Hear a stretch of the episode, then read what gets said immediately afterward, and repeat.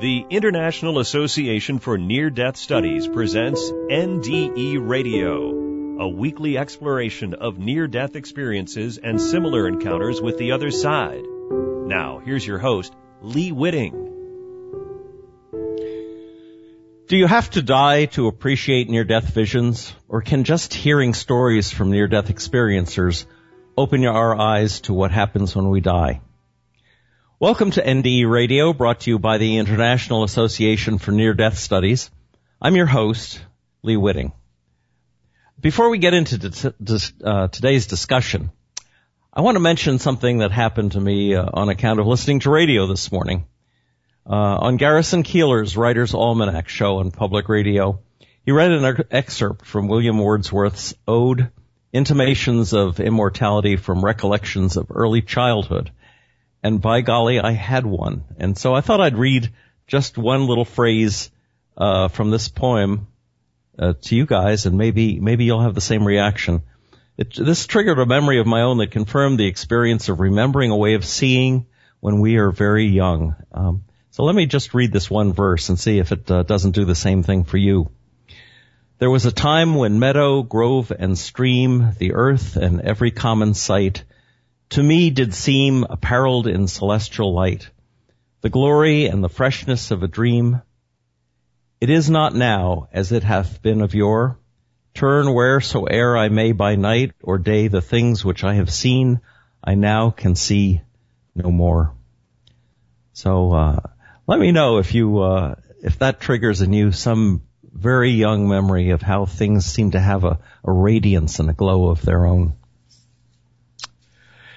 In my career as a hospital chaplain, as an experiencer myself, it's been easy for me to use my NDE in talking to those who ask me about what happens when we die. But what about chaplains and other counselors who have not had an NDE? Can they use stories from this rich source of otherworldly experience to assure worried patients about the immortality of the soul? Well, our guest today has been doing just that and with notable success. Bo Billups, a non-NDEer himself, was motivated by NDE research to start a death and dying study support group at his church, moderate NDE book discussions, and search for a faith community that uh, more fully reflected the lessons of the NDE. He believes we don't need to have an NDE to appreciate the profound life lessons they reveal. Moreover, Bo has observed that when exposed to NDE research and the personal NDE stories, some non-near-death experiencers are compelled to share their own unique spiritual experiences they have um, rarely, if ever, discussed before. The topic can also lead to a new openness to spirituality based on living without fear, living with purpose, and the true nature of consciousness. Uh, Bo is a real estate professional in Washington, D.C. He volunteers with organizations helping to promote action to limit climate change and prevent youth suicide. After college, Bo's first job was in Kenya, teaching English as a rural secondary school. Bo, welcome to NDE Radio. Thanks very much, Lee. Good to be with you. Uh, Bo, tell us um, uh, to start off with how you became interested in NDEs and um, and how it sort of led you in the path you're going in now. Mm-hmm. Uh, it's an interesting story. In 1976, I was 10 years old, and my dad shared uh, with my sister and I this interesting book he was reading called Life After Life, and I decided I wanted to read it, and I ended up doing a fifth grade book report on it to uh, the dismay of my teachers. But it kind of started uh, a lifelong interest in the topic, but it wasn't until much later and recently in 2007 when my UVA alumni magazine had a fascinating 30th anniversary kind of retrospective on the book Life After Life. Moody wrote it while he was studying at UVA uh, in working with Bruce Greyson, the director of the Division of Perceptual Studies there in the med school in the psychiatry department. And I started sharing that article with a lot of people. Um, and it led to some really profound discussions about life and death and their own spiritual experiences uh, there was one conversation I'll really never forget with my aunt when she was um, in the end stages of a very brief uh, fight with stage four lung cancer, where I shared this article with her. I had actually sent it to her just before she was diagnosed by coincidence, and when we discussed it, it led to uh, a long, revealing conversation about her own spirituality that basically none of us were aware of. She uh, was not religious at all, but I felt like the article was a way for her to reconnect to her spirituality at the end of life, and it led to a lot of other discussions with other people. My uh, father, her brother, and other close family members. So I kind of then got motivated to share the information about the near death experience with others, and that led to starting a death and dying study group at our church. It, it wasn't just about the near death experience, but also about how uh, folks can be more present at death and support those who are in hospice uh, with books like uh, The Needs of the Dying and other um, Elisabeth Kubler Ross. We studied a lot of those different books, but certainly uh, the NDE was a big part of our focus as well. Hmm. Now, you were, I think, uh, as I understand, part of a mainline church at that time, mainline Protestant church, that wasn't terribly receptive to the notion of uh, discussing NDEs as a part of their uh, understanding of what happens when we die. Uh, so, uh, tell us, because I think this is true not not just of that one congregation, but of many, many mainline congregations that I've encountered. Uh, why why do you think that is, and um, oh, how how uh, is it possible to change um, that attitude toward NDEs? Right. Well, first I'd say, as far as that church's attitude goes, it was a very progressive, open-minded uh, church here in D.C. Uh, one of the largest Methodist churches in our um, Baltimore Washington conference, and they were very supportive in terms of allowing us to explore these topics. I don't think um, not everyone was on board with the topic, or I think skeptical was probably the attitude of some. But the first one of the talks we had, where we brought in a speaker, he was a former um, president of IANDS. Uh, Fifty people came out of a congregation of about eight or nine hundred, uh, so that was a great turnout. And um, my interest in finding uh, a different spiritual home kind of grew out of uh, the life, excuse me, the lessons of the NDE, where um, all people are divine. We're all going back to a source where there's no judgment, where we are actually judging ourselves in our life reviews, according to the NDE stories. And looking for a church that was more uh, based on less of the doctrine and more on the principles of love and forgiveness that we find in the New Testament. In terms of why there's such a threat, and I think other churches are not supportive and even hostile to the near death experience. That really comes from people being challenged from some of their core beliefs, where a very strict uh, literalist interpretation, especially of the Gospel of John, would lead you to an us and them mentality, where if folks don't believe and adhere to a version of Christianity that's very specific to the most conservative interpretations, then those folks aren't Christians and those folks are going to hell. And this, the NDE message is, is very different. I think mm. the lesson could be that no religion has a monopoly on truth. That's what really is important is not your dogma or your doctrine, but how you've loved and how you're expressing forgiveness throughout your life. Hmm. So that really could be a major stumbling block for many churches that believe that if you're not Christian, you're you're uh, not going to heaven. Oh, for sure. And I think not just if you're not Christian, but if you're not Christian the way they want everyone to be Christian, in terms mm. of um, you know the the need for a personal savior uh, is not present in all churches that are followers of Jesus. And I actually discovered uh, Unity Church, which is a New Thought Christian church. Uh, there are probably about 1.5 million adherents to New Thought Christianity, according to Wikipedia, and it's based on um, the teachings of Phineas Quimby, who in the 1800s, mid 1800s, his writings led to the New Thought movement and consciousness and religious science, Unity Church, and the Church of Divine Science are probably the three biggest denominations. And it's um, based on infinite intelligence that God is everywhere, the Spirit in the totality of real things, true human selfhood is divine. So that since we're already divine, we don't need a Savior, but we do need a way shower, and Jesus is the way shower in terms of his example of love and forgiveness. That's what we believe at Unity. Mm. So, uh, as I recall, Quimby, Quimby, I, I live in Maine, and wasn't Quimby a Maine resident as well? I believe I, you know, I'm not sure exactly, and I actually I looked on Wikipedia today just to make sure I had my details straight. But um, he's had a huge influence, and the the founder of religious science um, uh, wrote a book called Science of Mind, which uh, has been a huge influence. And in fact, Louise Hay considers herself a science and mind minister. She became one in 1981. A lot of your listeners are probably familiar with her books and her biggest one, You Can Heal Your Life, or Love Yourself, Heal Your Life, is all based on those philosophies. Hmm. Weren't some of the ideas that uh, Quimby espoused sort of taken over by um, uh, what's the Christian science? science Christian science. I'm, yes, my mind went blank there for a minute.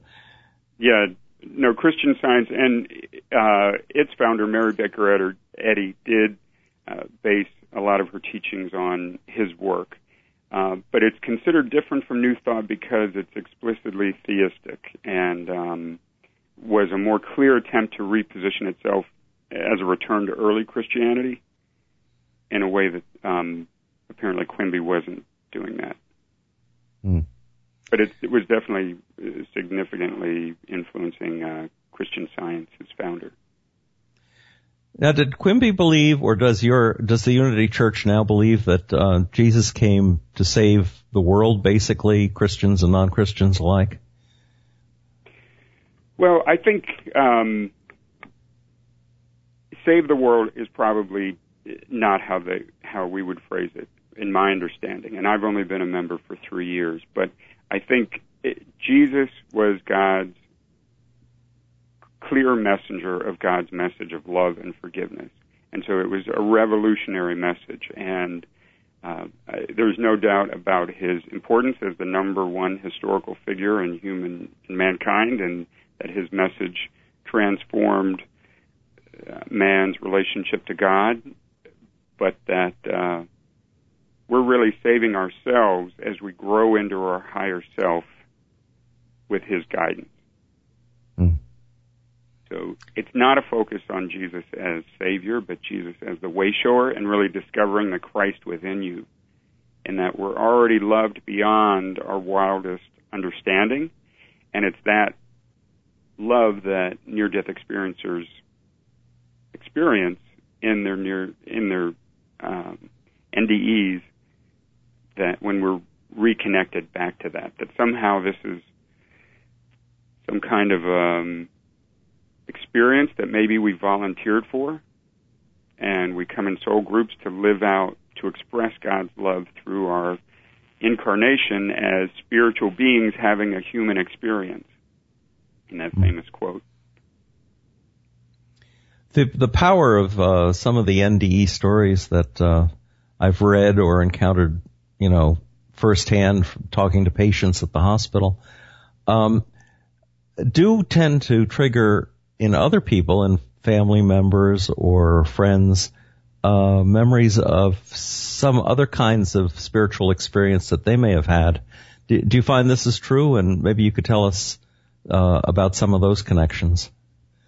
Yes, definitely. I think uh, that's a common reaction when people learn about the NDE and, and this amazing experience that many, many, I mean, thousands, I guess millions of people have had, although, you know, not everyone's writing books about it. It's very common. In fact, I found most people know someone who have had an NDE when the subject is brought up, like, oh yeah, my uncle had that, or my dad had that, or sometimes people say, I had that. I've had many friends tell me they had one. Um, and at dinner party, this comes up. I've been at a dinner party where the mother shared this and had never told the two daughters that she had two, each one during a difficult pregnancy, uh, a delivery. So it's remarkable that people hold these stories back until they feel like they're given permission to discuss it when it comes up either in a book discussion or a one-on-one conversation. But that's exactly what happened when I was with my aunt at the hospital.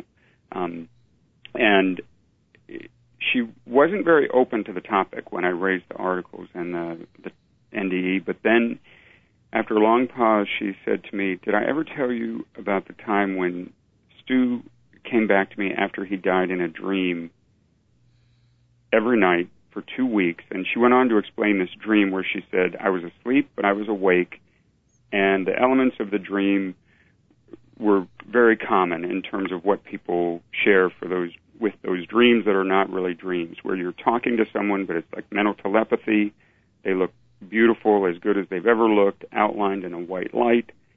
And the message from the deceased is typically, I'm okay and you're going to be okay. And hmm. don't worry about me. Live your life and live it with love these experiences with the deceased are very common. In the U.S., surveys have shown that up to 50% of the population has either experienced a vision of the dead person and had a conversation or has felt the presence of someone who's passed away recently. And so mo- many people have had that experience, and those come up in these conversations that we have in the book discussions when people share most people have had something happen in their life that they can't explain and that stays with them very clearly, um, and are pretty eager to discuss it when they're given the opportunity. And I think it's a way to reconnect to their spirituality. Hmm. What What do you suppose is holding people back from uh, talking about these things? If if there are fifty percent of the population out there who have, in some way, experienced um, a personal spiritual um, revelation. Why? What is it? Is it uh, um, churches that are repressing the discussion of this? Is it uh, our the basic scientific nature of our way of thinking these days that that uh, represses it? And how how can we um, how can we give permission to people to talk more about this? I mean, I think the main thing holding people back is they don't want people to think they're crazy. They don't want to be embarrassed. And uh, once people hear about so many other people having these experiences, and I think Eben Alexander's book, Proof of Heaven, the fact that he was a neo uh, a neurosurgeon, gave people, you know, well, if this guy knows the brain that well, and his conclusions are that his experience was legitimate, and it's totally outside the realm of how medicine and physicians are viewing the nature of consciousness, then I guess it's okay for me to talk about, you know, my grandmother when she came and sat at the end of my bed the day after her funeral. Hmm. Uh, I think this stuff is very threatening to a lot of conservative churches that don't have any of this in their bandwidth. Um, but it's real and it happens, and I think people are relieved to have an opportunity to discuss it, and that's been my experience with the folks who come to the book studies that I've I've shared, and in fact, some of those um, one-time book studies have resulted in smaller groups getting together on an ongoing basis as a book club to discuss these spiritual topics or just their spirituality in general when people were kind of looking for another outlet besides traditional traditions, religious tradition. Mm. It, it, always puzzles me a little bit that um, people can say the the Bible is the only source of um, uh, spiritual revelation when, in fact, many of the people who wrote the Bible were, obviously were either inspired by NDEs or automatic writing or a vision of some sort, uh, the same sorts of things that go on even to this day. Yeah, I think that's a good point. um, you know, even uh, you know Jesus' resurrection.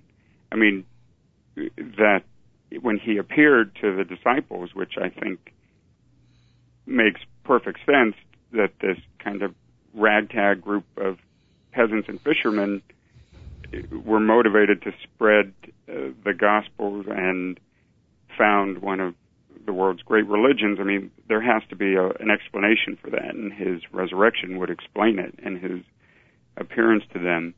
Um, so it it, uh, it gives a lot of context to it. Mm-hmm. In places of, where there's a, still a very strong faith, um, places in Africa, for instance, where Christianity has really taken off, uh, you hear more of miracles and visions and even resurrections from the dead of people who've died and have been, re, re, you know, restored, um, than you would ever hear in Western culture.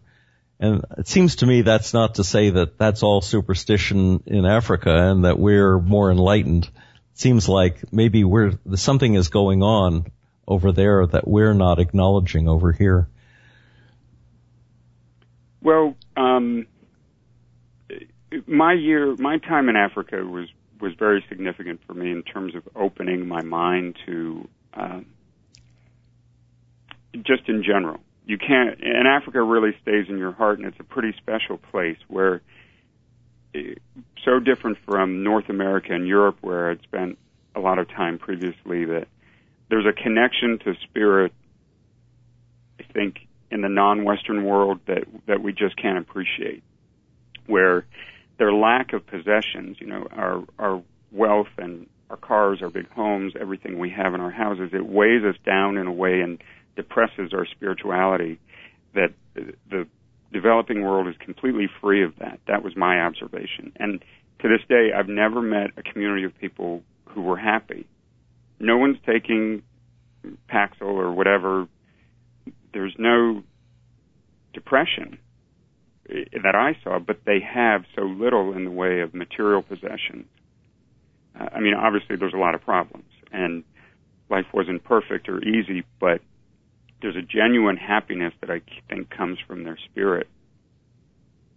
That mm. uh, our I, I, when I uh, I had uh, I had the opportunity to spend some time in Ethiopia myself, and the people there were, and it's pre- predominantly a Christian country, but they were so the people that I met were so spiritual and so impoverished at the same time. But I always noticed on Sunday no matter the fact that they didn't have washing machines or anything, that they would go out to their churches in the most dazzling, sparkling white garments, that they would somehow or other manage to, to really clean up for Sunday services because they believed that that was the most important thing in their lives. Yeah. And it's an, you know, an all day thing. I mean, it's not like an hour you're in and you're out, like a lot of our services. Um, it's a real opportunity to celebrate who you are. Um, so, yeah, I consider I was very religious and conservative growing up, uh, and I I'm spiritual now in a way that uh, I think as long as your religion is getting you to a point of spirituality that it's putting you on a path where you're getting outside the boxes and you're growing, uh, that's religion can be very good. Mm. If religion is keeping you in a box and preventing you from growing into your spirituality, I think that's a problem. Well, clearly your interest in NDEs has taken you uh, quite a ways, considering the fact that uh, at one point you were uh, mainline Methodist, and and this um, September you're going to be speaking at an IANDS conference uh, about near-death experience, not having had one yourself. Um, so how would you say NDEs have played a part in, in the spiritual growth you've had? Well, I mean, it's the, it's the whole reason for it. I think it expanded my mind and led me to what I feel like is a more genuine spirituality and healthier place where um, I think the bottom line is it's all about love and forgiveness, and Jesus is his life was a perfect example of that. Mm. And not about us and them. We're all in this together. Unity, the name, it's, you know, we're all one and all the divisions are phony. You know, race, gender, orientation, all that.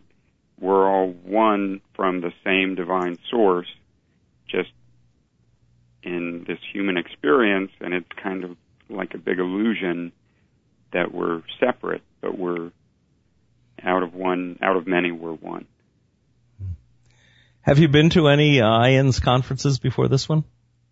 I have. Uh, I went to the one in Durham in 2011, and then in D.C. two years ago.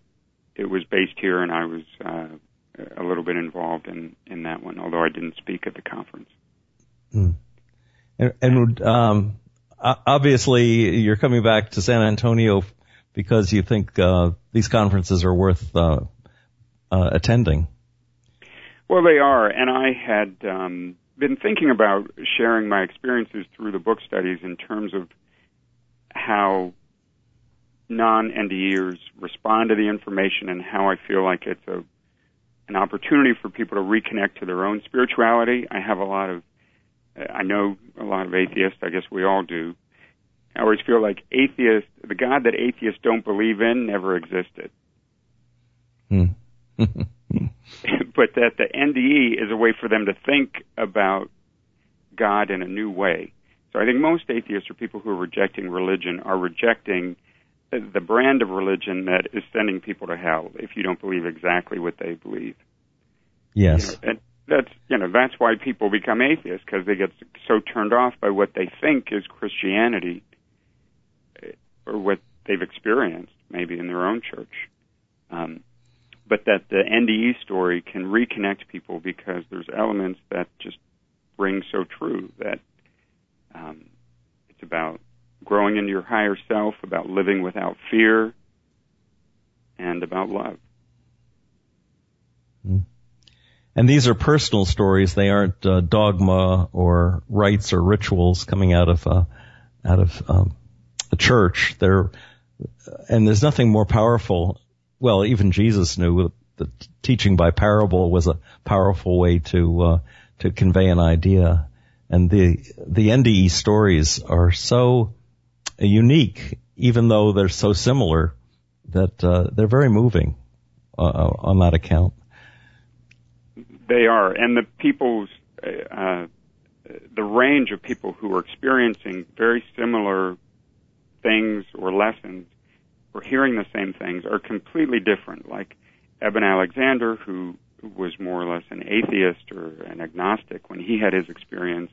Mary Neal, who is a conservative Christian, relatively conservative, you know, and I wouldn't say, you know, she's a more traditional um, faith place. And then uh, Anita Moorjani, who grew up in a polycultural experience in Hong Kong with uh, yeah, Hindu background, so it, everyone having such similar, compelling experiences, it, it, gives people a lot to think about. Mm. And they'll be at this conference coming up September 3rd through 6th. Well, how how can listeners get in touch with you if they have further questions or if they'd like to uh, continue this discussion with you? Well, we can uh, put my email on uh, on your site. It's bo.billups at gmail.com. Okay. That's, that's straightforward. Yeah. Very good, Bo. Uh, I want to thank you for uh, coming on to NDE Radio with us today. Uh, unfortunately, we're we're just about out of time. Uh, my thanks to Bo Billups for his very reassuring comments on the universal healing nature of NDEs. I hope you'll be able to come hear his discussion at the upcoming IANDS conference in San Antonio. If you would like to listen to this show again or any other of our previous programs, please visit our website at nderadio.org. And for more information about IANDS, please check that website at iands.org. There will be information there about our upcoming Labor Day weekend conference in San Antonio, Texas, uh, on NDEs as rites of passage from September 3rd through 6th. Bo will be there, and I look forward to seeing you there as well. Thanks for listening.